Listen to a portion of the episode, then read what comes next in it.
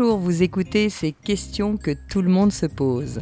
Je m'appelle Maud Ankawa, je viens du monde de l'entreprise et notamment de la finance. Je suis également romancière, coach et conférencière. Mais surtout, quelle que soit mon activité, j'aspire au bonheur, qui est pour moi un objectif absolu. J'ai soif de partager tout ce que j'ai pu apprendre et tout ce qui m'a précieusement été transmis lors de mes expériences et de mes voyages. Ce qui d'ailleurs a inspiré l'écriture de mes trois romans, devenus aujourd'hui grâce à vous des best-sellers, Kilomètre Zéro, Respire, le plan est toujours parfait et plus jamais sans moi. Et aujourd'hui, si je suis ici à ce micro, c'est dans l'espoir de continuer à échanger avec vous en toute intimité, de cœur à cœur sur nos expériences de vie.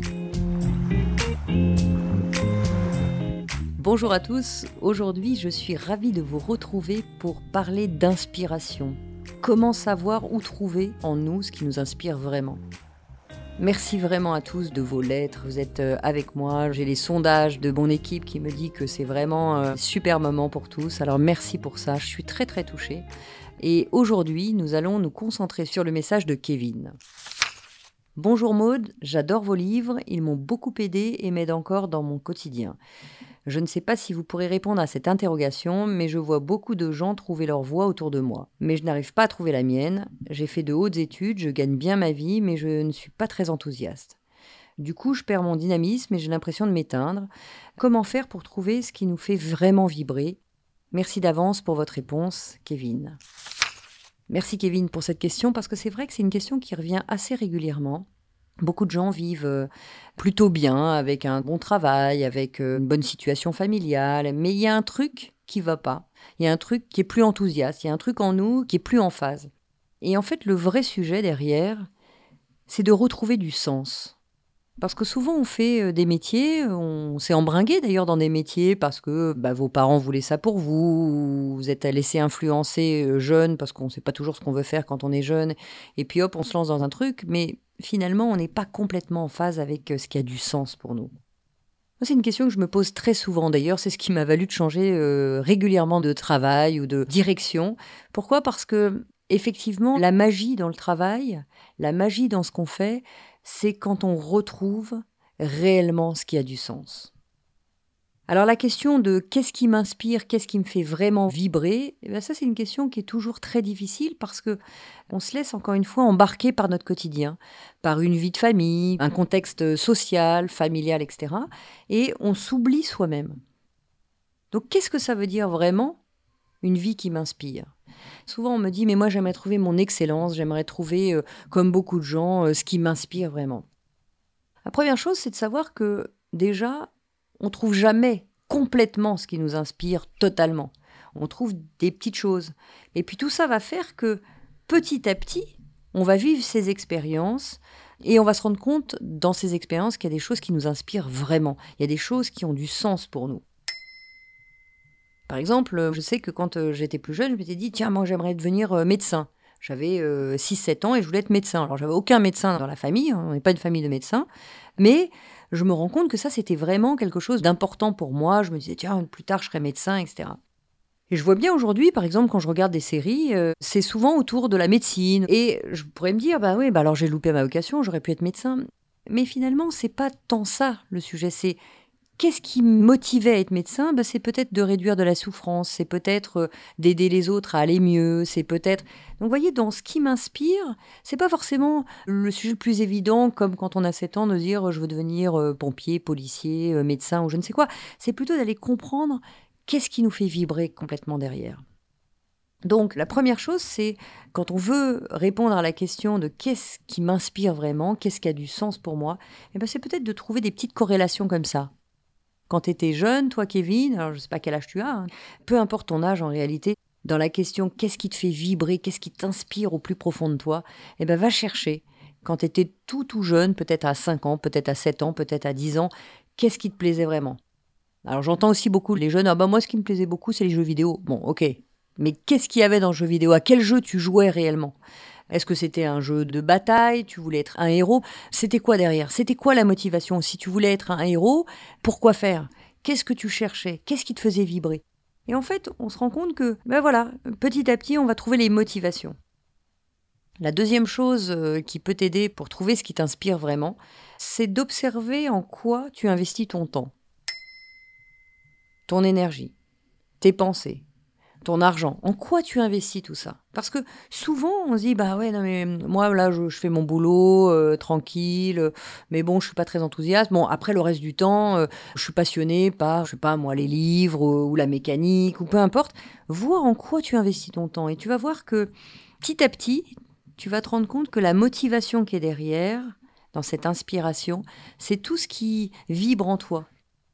Comme je disais, moi je voulais devenir médecin. Et en fait, euh, plus tard, après, je lisais plein d'articles sur euh, les aides humanitaires, sur euh, le fait de pouvoir aider à construire une école ailleurs, etc. etc. Donc finalement, c'était pas forcément d'être médecin, c'était plus d'aider les autres à grandir, d'aider les autres à moins souffrir, etc. Et J'en ai fait évidemment un métier, j'ai écrit autour de ces sujets, etc.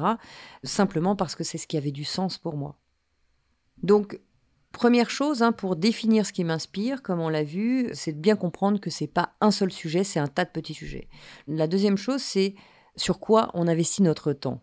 Et tu vas voir que si tu prends au-delà de ton travail, au-delà de ta vie euh, sentimentale, tu vas t'apercevoir que tu as des conversations euh, qui te font vraiment vibrer avec tes amis, que tu vas passer du temps euh, en dehors de tout ça à travailler sur des choses, à lire sur des choses. Ben, c'est cette passion-là, ces passions-là qui vont faire que petit à petit tu vas retrouver ce qui t'inspire vraiment. La troisième clé, c'est le temps que tu y passes. Le temps que tu passes à savourer quelque chose euh, qui te fait vraiment envie. Et ça prend du temps.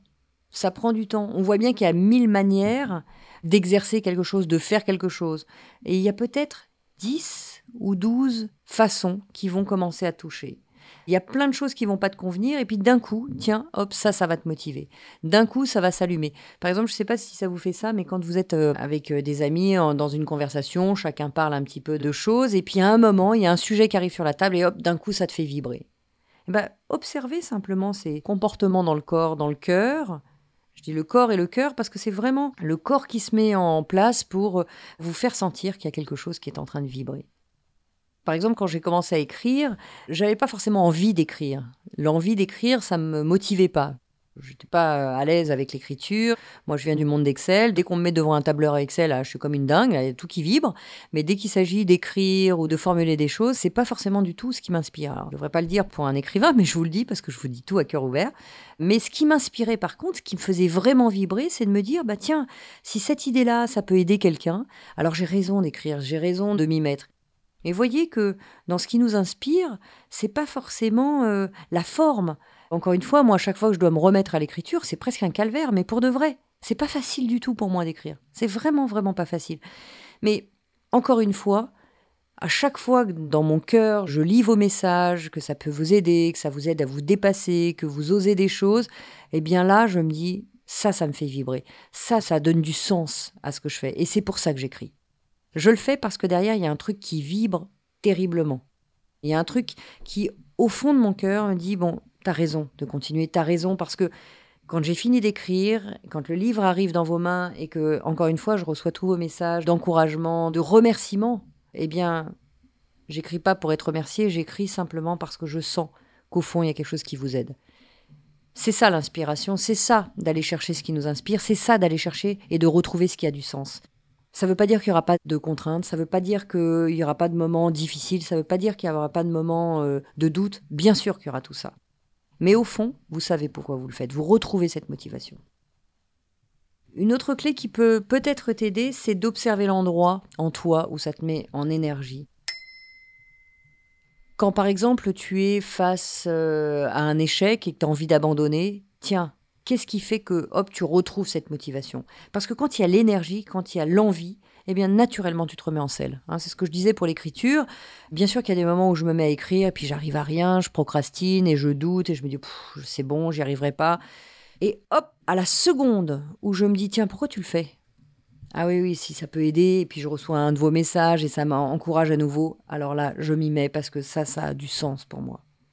Et je repars, et je repars, et je repars comme ces podcasts d'ailleurs. Hein. Il me dit non, non, mais je vais pas y arriver. Et puis non, le sujet c'est pas ça. C'est pas que tout soit parfait. Le sujet c'est qu'est-ce qui fait que je continue? Simplement parce que dans vos messages, dans vos encouragements, eh bien il y a quelque chose qui vous aide.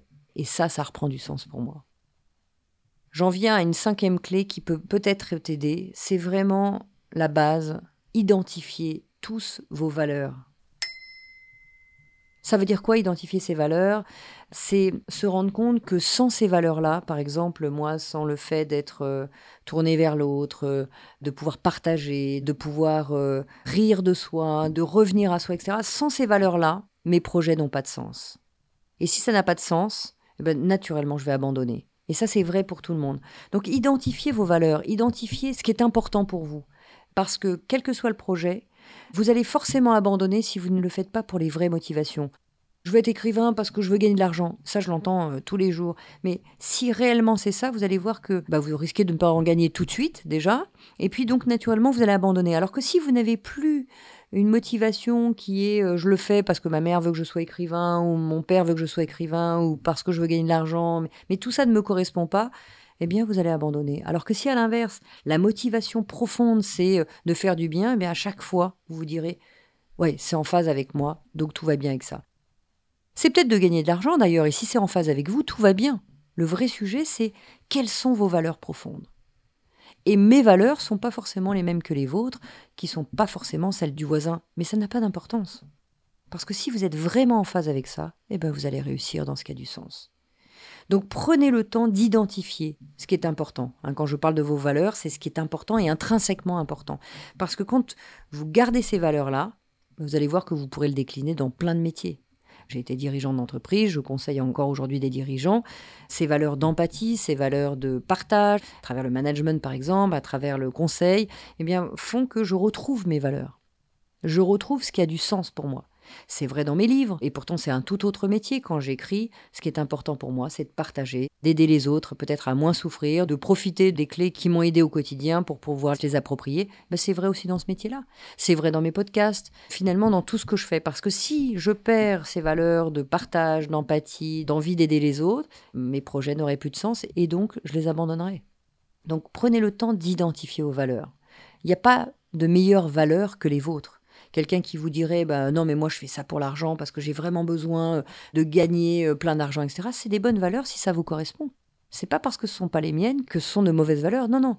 Encore une fois, n'écoutez pas les valeurs des autres. Prenez le temps de savoir ce qui est juste pour vous et de vous assurer que ce que vous faites est en phase avec ces valeurs-là et que vous respectez ses propres valeurs.